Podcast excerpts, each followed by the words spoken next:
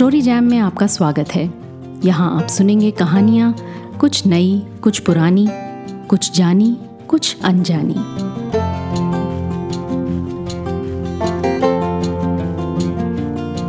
कुछ दिन हुए मैंने अली सरदार जाफरी की किताब लखनऊ की पांच रातें पढ़ी।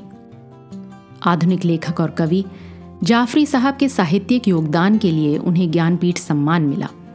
कविता और गद्य के अलावा उन्होंने भक्ति लेखन पर मौलिक काम किया। उनकी किताब लखनऊ की पांच रातें यात्रा वृतांत, संस्मरण, आत्मस्मरण और भी कई विधाओं का एक मिला जुला रूप है। लेकिन आज ज्ञानपीठ अवॉर्डी अली सरदार जाफरी का कुछ अलग सा परिचय। आज आपको इतिहास की गलियों में लिए चलती हूँ। उन्नीस सौ सैंतीस, जब जाफरी साहब तेईस चौबीस साल के युवक थे और स्वतंत्रता आंदोलन के स्टूडेंट लीडर भी थे। अगर आप भारत के प्रोग्रेसिव राइटर्स मूवमेंट की मशाल को आग पकड़ते देखना चाहते हैं तो ये वो समय था। कौन है जिसका जिक्र इस किताब में नहीं, जिनके साथ जाफरी साहब उठ बैठ ना रहे हों। मजाज, सिप्ते हसन के साथ वो गलियों में फिरा करते थे। गौहर जान के यहाँ गाना सुनते तो कभी इस्मत चुगताई की गुरु रशीद जहान, जिन्हें वो रशीद आपा बुलाते थे, उनके यहाँ पहुँच जाते। एक चैप्टर में जज्बी और जोश मलिहाबादी के साथ लड़कों के छोटे से बेतरतीब से कमरे में घंटों बहसबाजी और मुशायरा चलता है। मजाज और सिप्ते हसन तो हैं ही, फैज़ अहमद फैज भी शरीक होते हैं। जानिसार अख्तर कुछ सुनाते हैं। एक दूसरे अध्याय में जब जाफरी साहब जेल पहुंचते हैं तो वहाँ भी नामी स्वतंत्रता सेनानी उनका इस्तकबाल करते हैं। कुल मिलाकर ये किताब उस दौर का एक महत्वपूर्ण सामाजिक और साहित्यिक दस्तावेज़ है।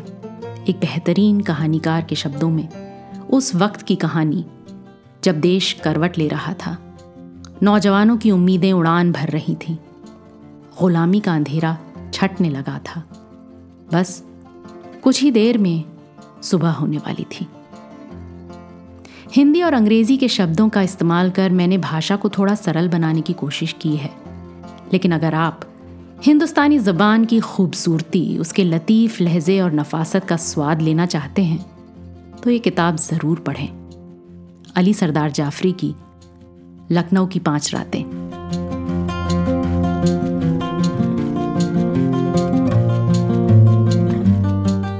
लखनऊ की फ़िज़ा में एक नई आज़ादी का एहसास था। सन उन्नीस सौ सैंतीस में कांग्रेस की पहली विजारत बनी थी। खद्दर के कपड़ों की वक़्त बढ़ गई थी। हम लोगों ने अपने सरों की गांधी टोपी को और ज़्यादा तिरछा कर लिया था। जब मैं सन उन्नीस सौ सैंतीस में दिल्ली से लखनऊ आया तो मजाज वहाँ पहले से मौजूद थे। उनके पिता ने रिटायर होने के बाद लखनऊ में घर बनाया था। मजाज के छोटे भाई अंसार हरवानी, जो अब पार्लियामेंट में मेंबर हैं, नेशनल हेराल्ड में काम करते थे। वहाँ और भी कई दोस्त थे। अनवर जमाल किदवई, सिप्ते हसन, फ़रतुल्ला अंसारी, अली जवाद जैदी वगैरह। हयातुल्ला अंसारी अखबार हिंदुस्तान के एडिटर थे। यशपाल हिंदी और उर्दू में अलग अलग पत्रिकाएं निकालते थे। रोज़ बरोज़ प्रोग्रेसिव राइटर्स का गुट बढ़ता जा रहा था। डॉक्टर अलीम और अहमद अली लखनऊ यूनिवर्सिटी में पढ़ाते थे। डॉक्टर रशीद जहां, जिन्हें हम सब प्यार से रशीद आपा कहते थे, डॉक्टरी करती थीं, अफसाने लिखती थीं और तमाम कम उम्र के लेखकों के साथ बड़े प्यार से पेश आती थीं। कभी कभी इलाहाबाद से सज्जाद जहीर, डॉक्टर अशरफ और डॉक्टर अहमद आ जाते थे, जो पंडित नेहरू की सरपरस्ती में ऑल इंडिया कांग्रेस कमेटी के ऑफिस में काम कर रहे थे। इसी साल डॉक्टर मुल्क राज आनंद प्रोग्रेसिव्स की दूसरी कॉन्फ्रेंस में शरीक होने के लिए, जिसका इनॉग्रेशन टेगोर ने किया, इंग्लैंड से आए थे। उनकी ज़ुबान पर स्पेन का जिक्र था, जिसके इनकलाबी कारनामे पहले ही हम तक पहुंच चुके थे। ला पैशनेरिया और लॉर्का के नाम फिजाओं में गूंज रहे थे। एक साल बाद सन उन्नीस सौ उनतालीस में जज्बी भी लखनऊ आ गए और जोश मलिहाबादी भी। नौजवान प्रोग्रेसिव्स की टोली अजीबोगरीब जिंदगी बसर कर रही थी। कुछ तो अभी तक कॉलेज और यूनिवर्सिटी में पढ़ रहे थे, लेकिन सारे हिंदुस्तान में मशहूर हो चुके थे। कुछ अभी अभी ग्रेजुएट किए थे। हमारे चार शौक थे। पढ़ाई, साहित्य, पॉलिटिक्स और आवारागर्दी। इस एतबार से हम मुख्तलिफ औकात में मुख्तलिफ मुकामात पर पाए जाते थे। एक सिरे पर फिरंगी महल था, जहाँ खुले विचारों वाले समझदार लोग बड़ी इज्जत के साथ बेबाक बहस करते थे, और दूसरे सिरे पर रेडियो की मशहूर गाने वाली गौहर सुल्तान का वो घर था जिसे हम मैखाना कहते थे। इन दोनों सिरों के दरमियान National Herald, Pioneer, Hindustan, Viplav और नया अदब के दफ्तर, यूनिवर्सिटी के वाइस चांसलर शेख हबीबुल्ला साहब का घर, प्रोफेसर डी पी मुखर्जी का कुतुब खाना, वाई डब्ल्यू सी ए का खूबसूरत हॉल जहां माया सरकार शमाए महफिल हुआ करती थी, यूनिवर्सिटी की लड़कियों का कैलाश हॉस्टल जहां हर साल होली खेलने पर जुर्माना होता था, और ना जाने कितने कॉफ़ी हाउस, रेस्टोरें और मैखाने थे। और ये सारी गुजरगाहें कूचा यार से होती हुई जेल की तरफ जा रही थीं, जिनकी दीवारों के पीछे आज़ादी की खूबसूरत सुबह का उजाला धुंधला धुंधला नजर आ रहा था। हमारा सारा गिरोह वैसे तो एक से ख्याल रखता था, महात्मा गांधी, जवाहरलाल नेहरू और सुभाष बोस के दरमियान बटा हुआ था, लेकिन सोशलिज्म से किसी को इनकार नहीं था। हमारी बगावत का अंदाज रूमानी और इनफरादी था, जिसका सबसे हसीन रूप मजाज की दिल जीतने वाली शख्सियत थी। हमारा ग्रुप एक तरफ तो उस बैरनी हुकूमत के खिलाफ था जिसने डेढ़ दो सौ बरस से हमारे मुल्क और कौम को गुलाम बना रखा था, और दूसरी तरफ उस ख़ानदानी शराफत और रस्म व रिवाज के खिलाफ था जो हमारी हरकतों को अंगड़ाई नहीं लेने देता था। क्योंकि हमारा ताल्लुक किसी पॉलिटिकल पार्टी से नहीं था, और प्रोग्रेसिव्स एक ऑर्गेनाइजेशन कम और एक मूवमेंट ज़्यादा थे, इसलिए हम अपनी मनमानी करने के लिए कुछ अलग से रास्ते अपनाते थे।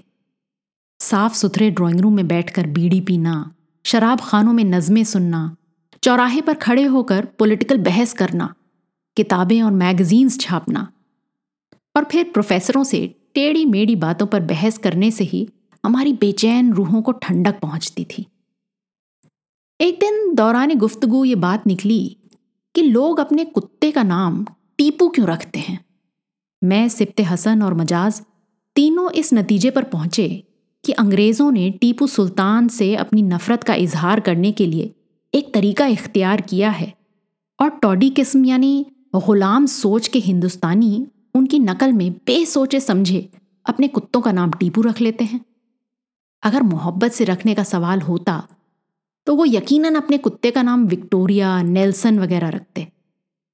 मजाज ने फ़ौरन मशवरा दिया कि हम लोगों को एक कुत्ता पालना चाहिए और उसका नाम नेल्सन रखना चाहिए। अभी गुफ्तगू जारी थी कि सिप्ते हसन कहीं उठकर चले गए, और जब चंद घंटों के बाद वापस आए तो उनकी गोद में एक निहायत खूबसूरत सफ़ेद कुत्ते का पिल्ला था। हम लोगों ने फ़ौरन उसका नाम नेल्सन रख दिया और अंग्रेज़ों से टीपू सुल्तान की तौहीन का इंतकाम ले लिया। नेल्सन निहायत खूबसूरत और वफादार कुत्ता था। चंद महीनों में वो बड़ा हो गया। काटता किसी को नहीं था, लेकिन भौंकने में उसका कोई जवाब नहीं था। हम अपने दोस्तों की लिस्ट में हमेशा नेल्सन का नाम शामिल कर देते थे। हम तीनों लाल बाग के एक नए घर में रहते थे जिसे डॉक्टर हुसैन जहीर की बेगम साहिबा ने बनवाया था, और उसका नाम उनकी मर्जी के खिलाफ हमने अक्टूबर हाउस रख दिया था। घर दो मंजिला था और हमारे सिवा कोई किराएदार अभी नहीं आया था, इसलिए हम ज़मीन की मंजिल पर रहते थे और नेल्सन पहली मंजिल पर।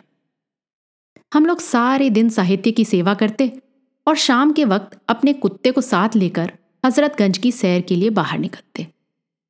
इस सैरगाह का इंतखाब एक ख़ास गरज के साथ किया गया था। शाम के वक्त उसकी सड़कें और दुकानें यूनिवर्सिटी के लड़के लड़कियों के अलावा गोरे सिपाहियों और टॉमियों से भरी होती थीं, और हम लोग उनकी सूरतें देखकर अपने कुत्ते को नेल्सन कहकर ज़रूर आवाज़ देते थे, और स्टूडेंट्स और टॉमियों पर उसका असर देखकर बहुत खुश होते थे। आखिर एक शाम वो हादसा हो गया जिसके लिए हम बेताब थे। मेफेयर सिनेमा घर में कोई अच्छी तस्वीर आई थी, अब नाम याद नहीं, शायद ख्वारेज थी, जिसमें पॉल म्यूनी ने मेक्सिको के इनकलाबी लीडर का रोल अदा किया था। एक बागी किसान की कहानी थी। ऐसी फिल्मों को देखने के लिए यूनिवर्सिटी के स्टूडेंट्स का हुजूम आता था, और फिल्म के खात्मे पर ऐन उस वक्त जब अंग्रेज़ों का कौमी गीत गॉड सेव द किंग बजता था, बुलंद आवाज से इनकलाबी नारे लगाता था। हम तीनों निहायत शान से अपने कुत्ते को साथ लेकर मेफेयर पहुंचे और चार टिकट खरीदकर हॉल के अंदर दाखिल होने लगे। उस वक्त नेल्सन मेरी गोद में था। दरवाजे पर हमें रोक दिया गया। बड़ी देर तक इस पर हंगामा होता रहा कि नेल्सन भी तस्वीर देखेगा, आखिर हमने उसका टिकट खरीदा है और कुत्ता नहीं हमारा दोस्त है। सिनेमा के मैनेजर ने, जो हमें अच्छी तरह जानता था, खुशामद करके हमें राज़ी किया, टिकट के पैसे वापस किए, चाय पिलाई और रुखसत कर दिया। हम बाहर निकले तो मेरी क्लास की यूनिवर्सिटी की कुछ लड़कियां मिल गईं। एक हुजूम सिनेमा से निकल रहा था और एक अंदर जा रहा था। हम सड़क के किनारे खड़े हुए अपने कुत्ते के कारनामे बयान कर रहे थे कि नेल्सन के भौंकने की आवाज़ आई। एक टॉमी, जो शराब के नशे में धुत था और गालिबन तस्वीर देखने आया था, नेल्सन को अपने बेड से छेड़ रहा था। हम तीनों ने एक साथ कुत्ते का नाम लेकर उसे आवाज़ दी, नेल्सन, नेल्सन। टॉमी कुत्ते को छोड़ हमारी तरफ बढ़ा। हमारे साथ इतनी देर में एक बहुत मजबूत किस्म के कश्मीरी दोस्त आ गए थे जो उस जमाने में गालिबन पायनियर अखबार में काम करते थे। उनके और टॉमी के दरमियान घूंसेबाजी शुरू हो गई। हमारा कश्मीरी दोस्त चक हर घूंसे के साथ नेल्सन का नारा बुलंद करता था और कुत्ता अपना नाम सुनकर और ज्यादा जोर से भौंकता था। लड़कियां तितर बितर हो गईं और ये घूंसेबाजी कोई आधे घंटे तक जारी रही।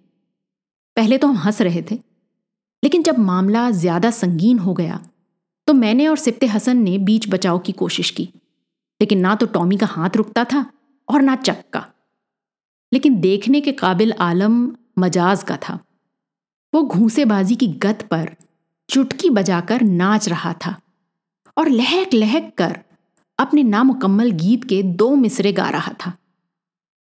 बोल अरी ओ धरती बोल, राज सिंहासन डांवा डोल। इस गीत की इब्तिदा चंद माह पहले गौहर सुल्तान के घर पर सिप्ते हसन और फ़रतुल्ला के बाहमी झगड़े में हुई थी। अब मजाज के गीत, घूंसेबाजी के पैंतरों, कुत्ते की भौं भौं और चक की ज़बान से बुलंद होते हुए नेल्सन के नारों के साथ हम लोग लड़ते लड़ते मेफेयर के जनरल पोस्ट ऑफिस तक चले गए। खैरियत हुई कि इस आधे घंटे के अरसे में कोई टॉमी उधर से नहीं गुजरा और कोई पुलिस वाला गोरी चमड़ी की मदद के लिए नहीं आया। आखिर टॉमी थककर बेदम हो गया और उसने जनरल पोस्ट ऑफिस के पास पहुंचकर सुलह की पेशकश कर दी। तय हुआ कि कल शाम को इस जगह पर घूंसेबाजी का मुकाबला होगा। चक ने उसकी ज़मीन पर पड़ी हुई टोपी उठा ली और कहा कि ये कल शाम को लड़ाई के बाद वापस की जाएगी। हम लोग हंसने लगे और टॉमी लड़खड़ाता हुआ वापस चला गया। सिप्ते हसन ने बढ़कर नेल्सन को अपनी गोद में ले लिया और इस प्यार से थपका जैसे चक के बजाय उस कुत्ते ने टॉमी से बाजी जीती हो। मजाज ने टॉमी की टोपी चक से मांग ली और अपने सर पर पहन ली। दूसरे दिन शाम को वो टॉमी वहाँ नहीं आया। हम लोग बड़ी देर इंतज़ार करके कॉफ़ी हाउस चले गए और नेल्सन को टॉमी की टोपी पहनाकर एक कुर्सी पर बिठा दिया। इस वाक़े के सात आठ बरस के बाद जब पंद्रह अगस्त उन्नीस सौ सैंतालीस को मैं और मजाज बम्बई के खुशी से झूमते शहरियों के साथ ओपेरा हाउस के चौराहे पर आज़ादी की खुशी में नाच रहे थे, तो यकायक मजाज ने अपनी जेब से उस टॉमी की मैली कुचैली पुरानी टोपी बाहर निकाली और उसे अपने सर पर रखकर तिरछा कर लिया। अब वो फिर चुटकी बजा बजा कर नाच रहा था और गा रहा था, बोल अरी ओ धरती बोल, राज सिंहासन डांवा डोल। गीत मुकम्मल हो चुका था और सारा मजमा मजाज के साथ गा रहा था।